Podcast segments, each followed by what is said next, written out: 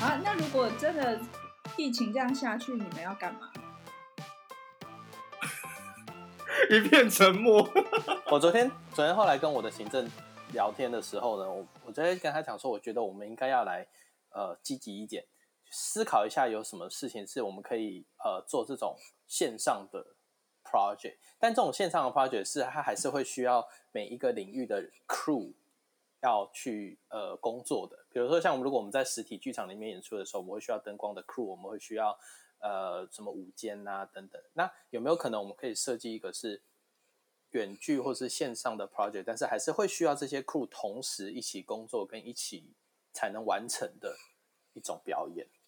但我自己也还没想到到底要怎么做啦。可是这只是一个想法而已，就是觉得像像我那个我们的我我团里面的那个行政，他最近是因为他在疫情爆发前刚生了小孩。然后他就刚好在最近的时候，就是都待在家里面照顾小孩这样子。可是他的先生也是剧场人，那先生就是因为疫情的关系，然后就没办法去上班。如果此时此刻有一个有一个呃有月薪的工作进来，就是 in house，就可能办公室或者是去教书，就是有那种制度内的月薪工作进来，你们会去接吗？是要去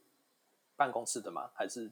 来？对，就是体制内，比如说去学校教书，月薪一定就是 full house 嘛，对。对，或是进办公室，就是公部门或者是那种体制内的，然后确保你在疫情期间大家没工作的时候，你一定有工作，可是你的月薪就是固定的。然后这个一做下去，你就是得要，可能至少要有一段时间。比如说，如果你进去教书，就要一学期、一学年。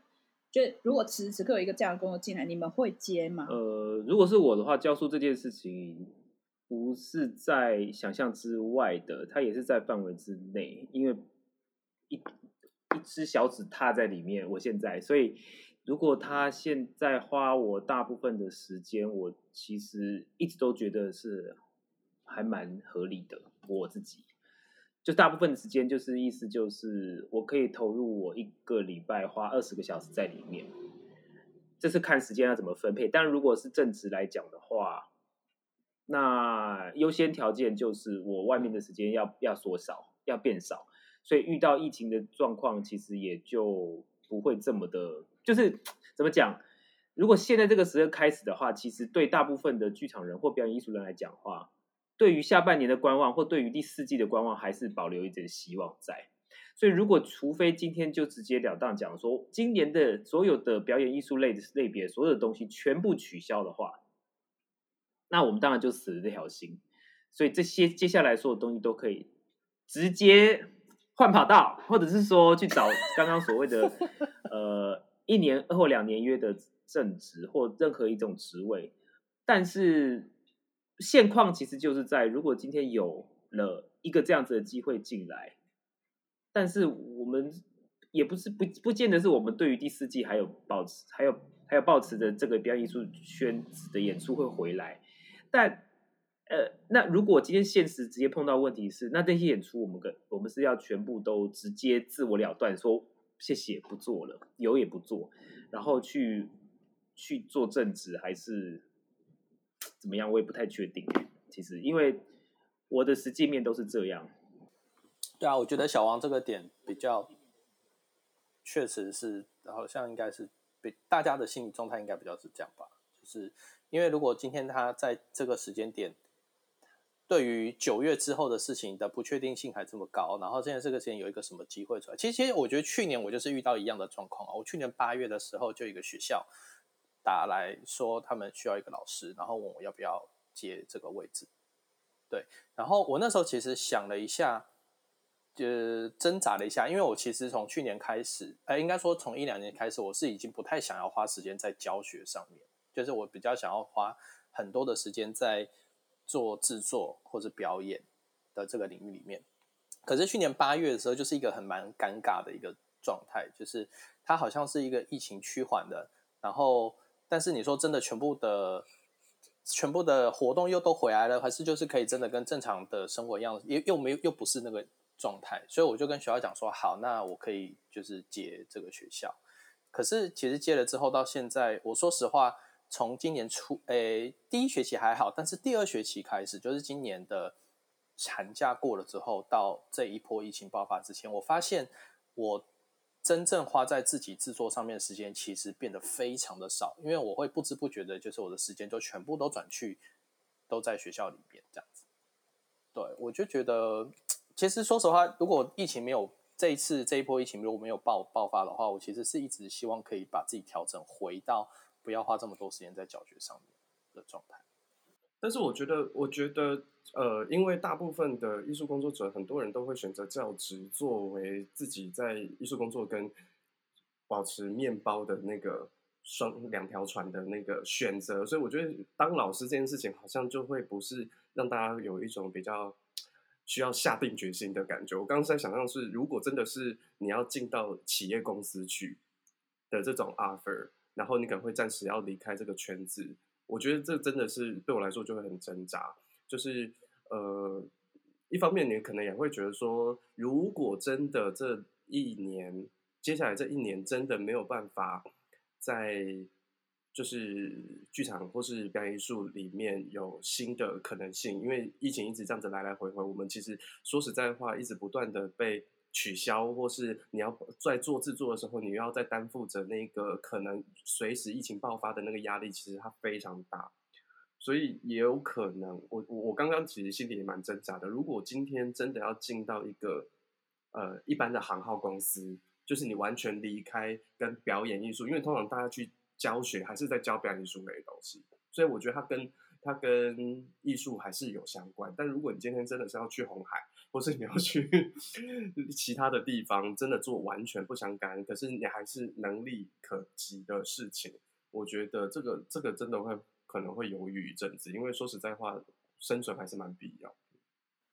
所以如果今天有一个，比如说有个学校说，哎，我们现在缺专任老师，就是要做行政、做专职的专任，然后问你，那你还是会去接，就对了。我可如果如果真的情况很不乐观，我可能还是就觉得我会点头。对，不是啊，可是专任其实专任是有底薪的，但一般来说，如果是学校，像大部分的表演艺术人，除非你学历超高、学经历超好，大部分应该都会是以兼任为主。兼任的话，其实他的就跟刚刚罗贵全说的，就是他的薪薪资其实并没有好像注意到。我我觉得他现在昨天我们有提到嘛，现在兼任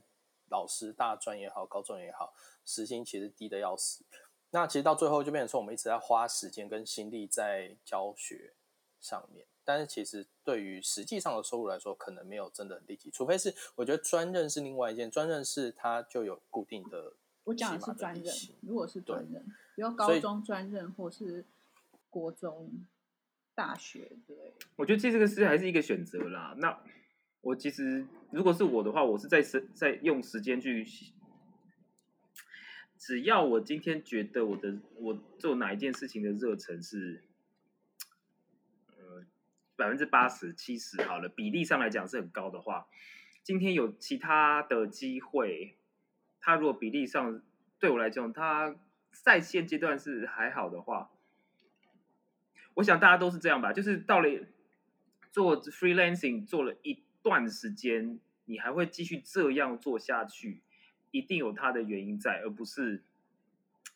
而不是自己财库一直都一直不停的无敌聚宝盆一直都有，然后完全可以不用去考虑这些。或许是在这样子的经济独立上还可以支撑得下去的话，就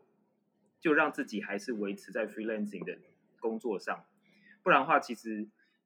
我一直都觉得说，在你可能学校毕业之后，无论是硕博士、大学部毕业之后。你希望可以，如果真的要选正职的，真的马上就会去选正职的。希望做这件事情对他来讲是稳定的，你什么都，你可以支持到你，呃，经济上之后，你就可以去做你想要做的事情。但可能比较爱做梦的我们这些人来讲，我们就会希望说做我们自己的优先，然后再去干嘛干嘛。大概可以撑到撑得了五年、十年、十五年之后，我觉得这些问题其实都已经都变成是一个你要进正职吗？你要进正职，而不是说我今天好想去做一个朝九晚五的班，我这样子每天的薪水每天的薪水都很固定，这样我就可以不用，就低风险啊，不是高风险。因为一旦的高风险，我们就会面临到我们现在这个状况，真的是高风险。反倒是当时我们觉得说很稳定的生活状态下，他现在是非常的稳，还依旧的稳定。我们现在就是面面临着高风险的选择的最高风险出现了。但如果我我我是接受这一切的，因为当时是我选择这个高风险的，我可以很自由，很怎么样，很怎么样，一定有它的那个。所以如果今天我对，一定有它的代价。所以其实要进一个专职做这件事情，我我我有想，我我早就想过了，只是。它比例上的问题而已。你说现在这个时间点出来，就我就会觉得，嗯，它还不是我最主要考虑的。除非我不要乌鸦嘴，除非它就是然后有点长，这个疫情时间有一点长。但只要我对于做 freelancing 这件事情，它的目我的目标还没有决对的绝望，没有绝对绝望，我就应该还是不会让。呃，一个专职工作发生，一直有想过啦，但是那个动机没有会让我说，我每天都在不停的看报纸，在找工作，这感觉。这个问题是昨天晚上一个朋友打电话给我，他遇到这个问题，然后他想要听听意见，然后我觉得很有趣，就是在这个时间点跳出这个东西。但我我我只是提供他，我后来我是提供他说，我说你先撇除撇除其他的要素，就是教学这件事情是你可以本身你可以接受你喜欢的，因为如果这件事情你本身就已经，你只是为了钱去做这件事情，你进去也不会不会开心啊，我觉得。然后所以就他他他觉得他可以接受。但我觉得可能也有，就是接下来也会去想说，因为 COVID-19 它本来就可能在未来它就会形成一个它弱化，它不会让你死，但它就会一直不断反复出现的状态之下，其实我们也得要，我不可能每一个人都去转行嘛，所以等于我们可能真的得要在这样子的现实环境，就是你随时都有可能会感染，但是它你可能不会死的这样的状态之下，然后怎么去改变我们的工作形态，或是。它可能甚至会改变我们的对于表演艺术的想象，就是它就真的真的不会是短期的，因为因为观看方式一定会随之改变，就觉得它真的应该不会是这么短期就来来就说来就来说走就走的一件事情一个现象，所以如果今天我真的觉得去年我们就真的把它变成像这样、嗯、来了哦，好像没什么事啊走了，所以三个月之后开始全体复工。的那种感觉，但其实尽管国外疫情还是这么夸张严重的时候，都有讲了。我记得英国还是欧洲吧，可能都有讲说，就像就像那个台湾现在这状况一样，我们要接受它，我们应该可以要开始慢慢接受这件事情，就一直会存在着。只是不管是疫苗来了之后，这些病毒还在，但是我们可能还是会有第二次感染的机会。但是我们要怎么去防范它，或者是我们用任何方式去解决它？但是你日常生活还是要过，它可能维持个几年都会这样。所以如果只是用一种像去年，我个人觉得是这样，但我不确定是不是大家看法都一样。就是去年我们就是表演艺术界真的是关了两三四个月，最多就是这样。接下来所有东西都爆发报复性的开始继续就再来。那时候我感觉就觉得好像是，嗯，我们是把它觉得没有稍微没有什么事了，然后就把它当成没有了。好像是这样，所以它一直存在不知道哪里的时候，它突然哪一天出现了，我们完全无法招架，因为我们也真的没有准备啊，我们真的没有准备耶，不是说我们表演艺术界没准备哦，台湾没有准备好，我觉得是有点这样，心理心理层面上没有准备好，觉得是一个长期抗战，反倒觉得拜托拜托不要再进来，不要进来，然后出去的没有，然后我们就可以继续回归到原来的生活，我觉得是有点。不太，不太可能的。对啊，因为我觉得这个整整体去年感觉起来，台湾的社会有点好像走入到了一种掩耳盗铃的状态，就是好像反正我把耳朵捂起来，就觉得这件事情好像没有发生的感觉，但实际上并不是。对，然后我觉得优优贵犬刚刚的的。的想法也是对的，就是说，今天我们是表演艺术人，可是实际上表演艺术界它本本来就是，就是在时代的洪流里面，表演艺术界在每一个时期它都必须要改变。就是它必须表演艺术其实是因应社会的变化，然后持续下去的一种专业领域。嗯、所以如果说我们今天刚好这个时代我们遇到了疫情，那也许其实是透过疫情的这一个变化，来让我们对于表演艺术的的方的表演方法或者是执行方法有一个很大的契机去做改变。我倒是觉得这是应应该我们要正面思考的一个部分。我反而会觉得打开更广的可能性。那我就想要问说，嗯、就是想要改变，你觉得有什么想改变？应该是说，我们可以稍微聊一点点，我们想要改变，或者是说表演艺术应该要改变。经过这件事情，那想知道大家的看法是，你觉得在你的观察下，哪些是我们应该要改变？其实我觉得有一个有一个很直接直接性的改变，就例如说，呃，以前对于音乐家来说，好了，其实很多人对于音乐家的第一个直觉，一般人就会觉得说，音乐家是在舞台上，呃，高不可攀，然后跟观众其实有蛮大的距离的。然后观众如果要去听音乐会的话，就是要在一个很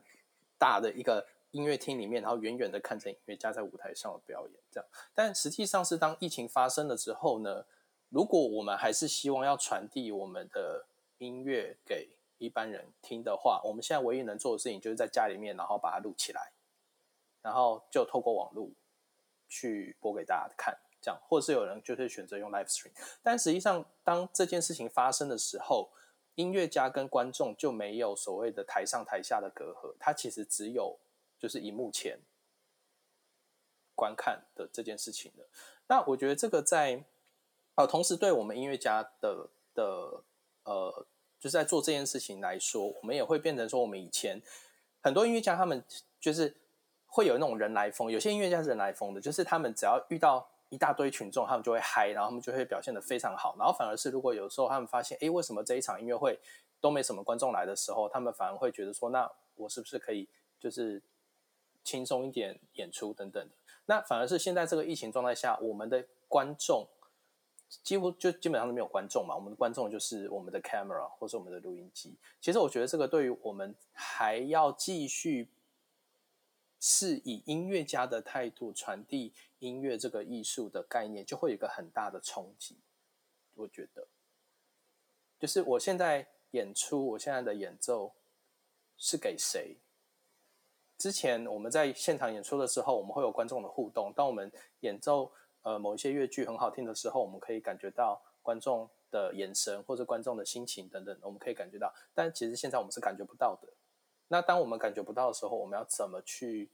呈现这种共鸣或是这种互动？我觉得其实对于音乐家来说，就会是一个很大的需要思考的。其实应该对于艺术文，呃，不要说文化两个字好了，好像对于艺术圈。嗯，我不免俗还是要提一下，我不是在支持我，但不免俗还是要提一下刚刚的 侯斯顿，因为我们来聊聊聊聊，我们来聊侯斯顿，因为我我觉得没有没有，因为我我只说这个现象是他是精品的时装大师，然后当然他怎么起怎么落这件事情电影里面都有交代，我就不赘述了，反正就是一下就看完了，然后但是。它是商业的一个很大很大的行为，但他同时又是，同时这件事情就是主动了。他是认为他是艺术家，他是蔡依林啊大艺术家，然后他觉得他是艺术家做出来的东西非常独特什么之类的。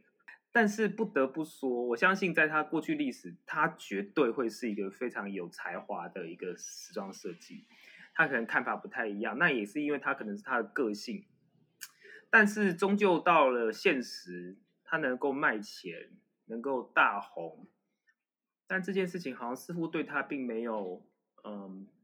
帮助，除了钱以外。但是最后也是因为这些东西让他呃名字都他他的呃他拿不回来自己的名字，然后最后就这么的结束了一生。我只是觉得他一直很自负嘛，我一直觉得艺术家艺术这两个字，我们可以说真的有这么的。伟大吗？就是当我自己觉，就是如果我在做我自己的东西，我觉得啊啊啊之类，我做东西就是天下唯一，就就是数一数二，就是什么什么之类的。然后，嗯、这就叫做艺术吗？我不晓得。但其实我常跟跟我之前的学生提一件事情，就是你知道艺术起源的这个字字首起源其实就是人造的意思嘛，就是基本上只要是跟人为相关的，它都可以称为是被称为是艺术这样。所以我倒是蛮好奇的，就是说到底从什么时候开始，艺术家这这个名词，就是 artist 的这个名词，在呃东方的社会，或者我们讲台湾的社会好了，它好像变成了一种很特别的专有名词。如果少了其中一个字，我觉得它听起来就是一个 fancy word。但如果说像我们现在如果做幼儿教育好了，就是跟小朋友说，呃，我们要启发他们的艺术感，启发他们的艺术潜能的时候，其实我们都会都会想说，哦，你们这样子都是艺术啊，你这样画好好看，这就是一种艺术。这样，但可是为什么这些小孩子，假设他们现在在小三四岁的时候被我们启发了，结果他们突然间到了高中，突然间到大学，考进了艺术学院、音乐系、美术系、剧场，曾几何时，就是某一个点，他们突然间会觉得说。我现在是艺术家，然后突然间好像他们就就是把艺术两个字戴在头上。我我不知道这个是变成了一个艺术家，就是在在学校蛮容易的。我我对艺术家，我对艺术家这三个字有有反应，是真的是也是呃几年前，三十三十几岁哇，三十几年前，就是以前三十岁之后。我刚刚说出来有点嘴软，我想说，我干嘛跟人家说我年龄？很奇怪。就是我之前有曾经有认识一个一个算作家、画家、插画家，然后他的工作就是插画，然后也有出版很多自己的绘本，跟他帮别人做插画。然后常常在对话的当中，他就会自诩艺术家。他说：“像我就是一个，他说啊，我们这种艺术家个性、艺术家人什么的这样子。”他我呃，在他对话里面，我很常听到“艺术家”三个字。那那个时候的我，我只要跟人家自我介绍的时候，我都说我是艺文工作者。然后那我因为那时候这样讲，是因为有时候会说不清楚自己，因为我要做，可能我我的工作里面，我我有教学，然后我有创作。然后创作里面，你又有分，你有上台表演，或是你你你做编剧、做导演，就是总之，因为事情很杂，然后也没有自己也没有觉得自己好像有专职到说，哦，我就是一个，比如说编剧，我就是一个导演，我就是个老师，就是也没有到这样，所以我都会统称说自己是译文工作者。可是那时候心里当然会觉得说，每次跟人家讲译文工作者的时候，你就要准备后面跟人家解释说你做什么的，那。我我跟这个这这个作家在对话的时候，他就一直把艺术家这三个字挂在嘴边，然后甚至在对话里面，他偶尔会框起来，就是我们都是属于艺术家这一类的人这样。然后我一开始听到这三个字的反应的时候，我就想说，我真的很深，我是很后来，很后来，很后来，我再回想这些对话，我很深沉的那时候冒出一句话说：“你凭什么觉得你是艺术家？”就是你是作家，你就是作家；你就是画家，你就是画家；你是你是插画家，就插画家。干嘛要用艺术家？然后我就一直在想说，你为什么要是 highlight 艺术家三个字？然后等到呃呃呃一段时间过后，在在当然生命中再重新回想这些这些对话，的确我就会觉得说好像艺术家是是好像遥不可及，不能碰。我我们好像潜意识，我自己潜意识里面也觉得说，哦，不要随便亵渎这三个字。那可是更深层的背后是，我觉得这三个字就根本就跟科学家三个字是一样的。因为你看哦，你如果去问那些呃，就是从事科学研究的人，能够说你好，我是科学家的人其实很少，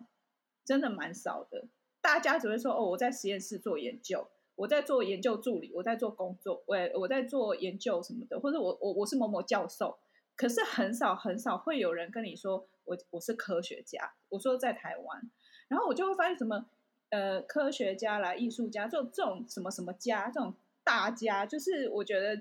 很像是一个很绚烂、很很梦幻的一个抬头。是你要能够扛扛得住这三个字的话，不是一件容易的事。可是，在国外，你说在在我不知道其他国家，但是比如说在美国那时候。Artist 这个字，我我个人觉得很普遍，就是甚至他们会觉得一般人都 everybody is artist，就每个人你心中都有一个 artist，你都有一个 create creativity 这样子，你都有一个创意的东西，好像对他们说 artist 就 artist，然后 artist 也也没有也不会有人说哦，你是做艺术家，或是你是做艺术工作，就第一个就 judge 你说你一定没饭吃，好像至少我没有遇到，在国外是没有遇到这样子，只会顶多大家就会跟你说哦酷很酷。那你做什么创作？你做什么作品？这样子，然后不会有那种直接问你说，那你一个月赚多少钱？然后再就是，如果你跟他说你是医师或工程师，你是老师、律师，OK 啊，就就是就是你知道吗？家跟师就是师家这个不能乱扛。所以以后我们出去就说我是艺术师，蛮好的。对，我是钢琴师。但我觉得其实、欸、听起来好像是你什么在修复 修复什么东西。但但我觉得其实这个是一种，你看你会你会跟人家说你是音乐老师，对，你会钢琴师，但你不会跟人家说我是艺术家这样。但我觉得这个可能在在台湾就是所谓这种专业名词有一点偏误，就是说我其实一直都觉得我是呃一个把艺术这件事情拿来当成专业的领域在工作的人。其实我觉得如果要要呃解释的话，比较像是这样，因为其实，在台湾，其实很多人会认为，大部分人会认为艺术其实并不是一个专业的领域，它是一个可以是兴趣的，或是是一个消遣的，或是是一个娱乐的，特别是像音乐一样。但其实艺术它是一个可以变成专业领域来处理、来来工作领域的人。然后我其实自己是比较把自己看成是这样子的工作者，这样。那我我觉得其实刚那个。就是挂三一号提到的那个国情问题啊，像比如说 artist 这个字，如果是在在像我法国，我记得有一次，那是我很呃还还蛮年轻的时候，就是我有一次跟团去欧洲演出，然后那时候我们就是一一个乐团人，所以大家都背着乐器嘛。然后我我印象很深刻，是我们到法国要进海关的时候呢，因为你知道，就是萨克斯风的 case 其实长得很像机关枪的 case，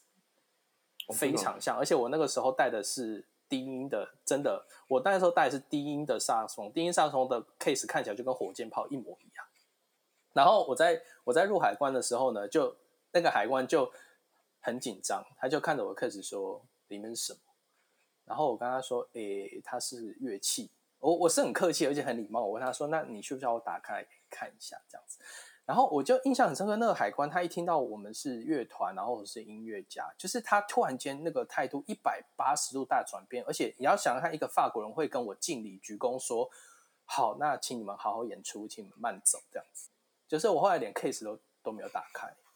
但我觉得这个就是国情上的不同了。我们就真的。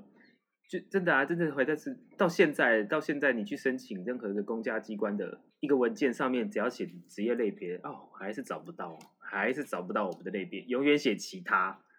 然后电话销售都一样，或者无业啦。因为其实我记得，我不晓得大家有没有这个经验，但在十几二十年前，我自己申请第一次台胞证的时候，上面是无业人员。对啊，因为。Freelance，不管你今天做什么事情，但就是没有，啊、就真的是无业人员。我也是。所以到现在，哎，还是无业人员呢？我们还没有类别。自由业可能都是一个类别，所以其实对于大家普遍来讲，认知好像是应该说认识不多吧？应该说认识这个领域的人不多，知道的很不多，所以才会在划分所有种类的时候想不到这也是一类。那多半都是有到教育那块，然后或者是娱乐产业嘛。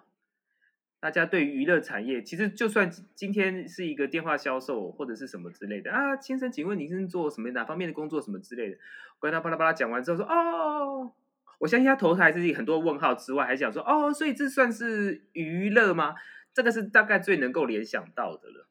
好了，就是我我会觉得，像我们当初开这个 podcast 的时候，我最近开开始有比较多人会会跟我说，就是啊，你看到你们那个艺术家，就会觉得很严肃，然后也好几度好几度就是被逼着会有点说，是不是我们真的要换一个台称，这样换一个台名？但每次都会想说，其实我自己后来会觉得，用艺术家这个东西是，我觉得艺术家就是普通人。其实我刚好我的我会想法是相反，就是我觉得艺术家没有那么 fancy，它是一个很普通的东西，它是一个每一个人心里都可以有艺术的环境，你心里都有一个艺术的心，所以我只是想要让大家知道说，我们是很通，我们可以很通俗。那当然有一些人，我我相信我身边也有那种就是自诩为高尚，就像是 Halston 这种，就是家里只摆兰花，可能他家里就是什么都没有的。我真的有遇过那种家里整个打打扫到很像样品屋，然后去到家里那个椅子还有固定的角度，就很像陈陈列到你都不敢坐在那艺术品上。我我有遇过这种，可是那是少数，那毕竟还是少数。我觉得。要能够创作出好的艺术作品，或是生动的，或者是能够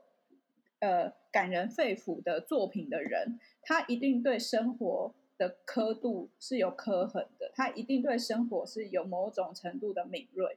如果他没有办法浸润到生活里面，他要能够怎么样去诠释这些角色？而且我觉得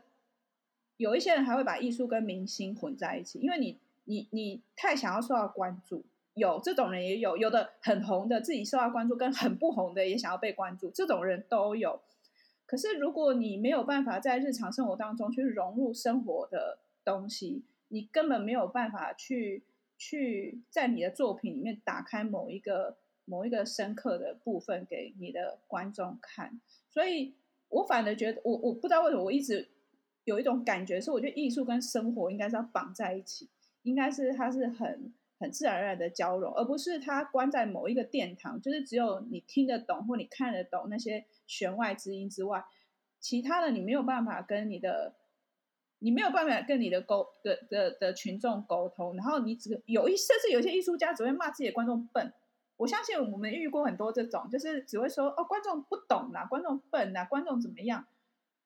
对，可是我觉得我们我们如果我们的艺术鉴赏水平还没有到那个程度的话，我觉得每一个艺术家都应该是一个艺术老师。你要去教导那些不到这个水平的人，如何能够跟你的作品对话，或是如何去欣赏这个作品，或是如何让他享受一个愉快的时光。我觉得这都可以。可是如果你只会骂观众笨，观众看不懂，那观众当然会说：“啊，你写的我看不懂，我为什么要花钱进来？longue oui 外戏，刚我回去看我的 Holston 就好了，对不对？”嗯，拜托，请他入围，嗯，他一定要入围。而且伊万麦可可是真的演的不错，啊，什么奖都可以，就是围奖都。因为我看到他，就是觉得哦，好想揍他。对。哇，超想揍他的。你知道小王，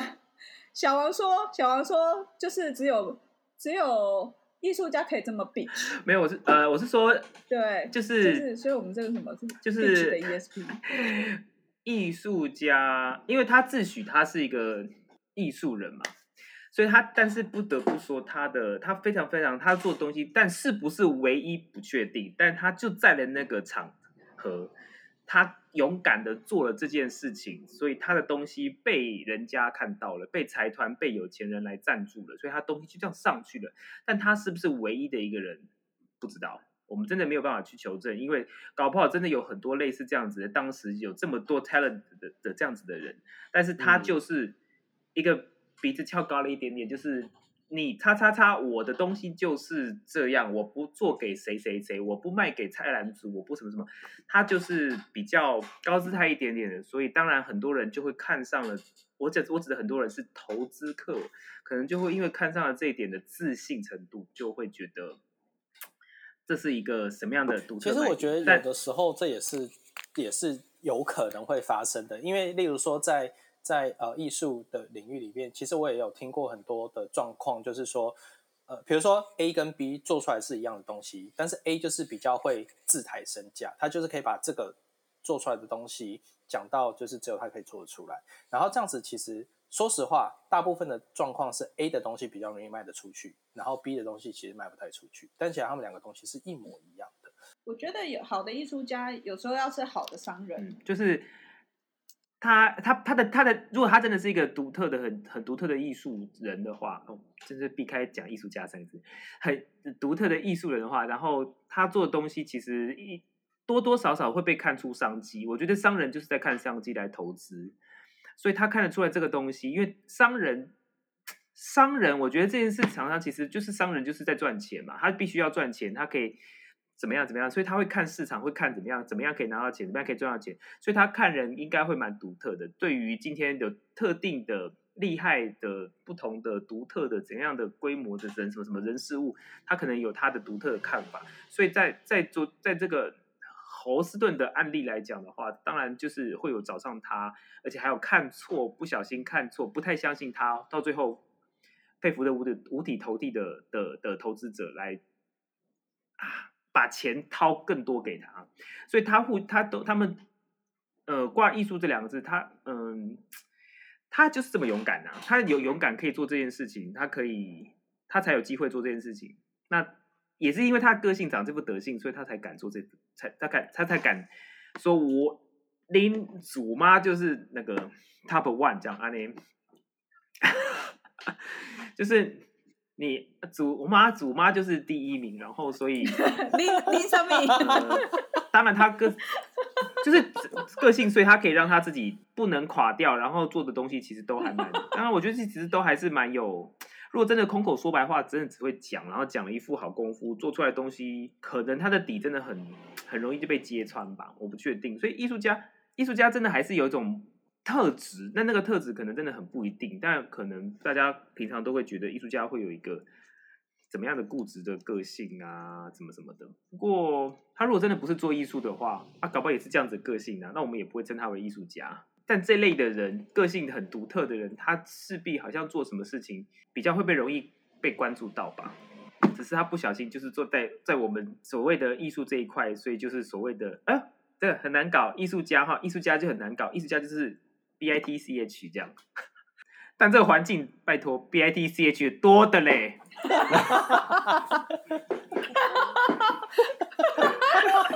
你不需要到艺术的场域，你就会有 B I T C。对对对对对对对对对，就是大概这个意思。而且我我个人是非常非常佩服这类我们称之称之为 bitch 的角色，这因为他们可以做到，他敢做这些你觉得很搞不好真的没什么的事情啊，他就是敢啊。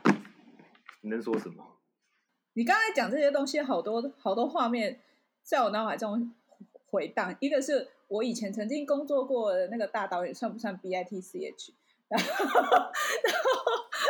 然后另外一个是，哎，刚刚不就在说他吗？他算吧。我觉得，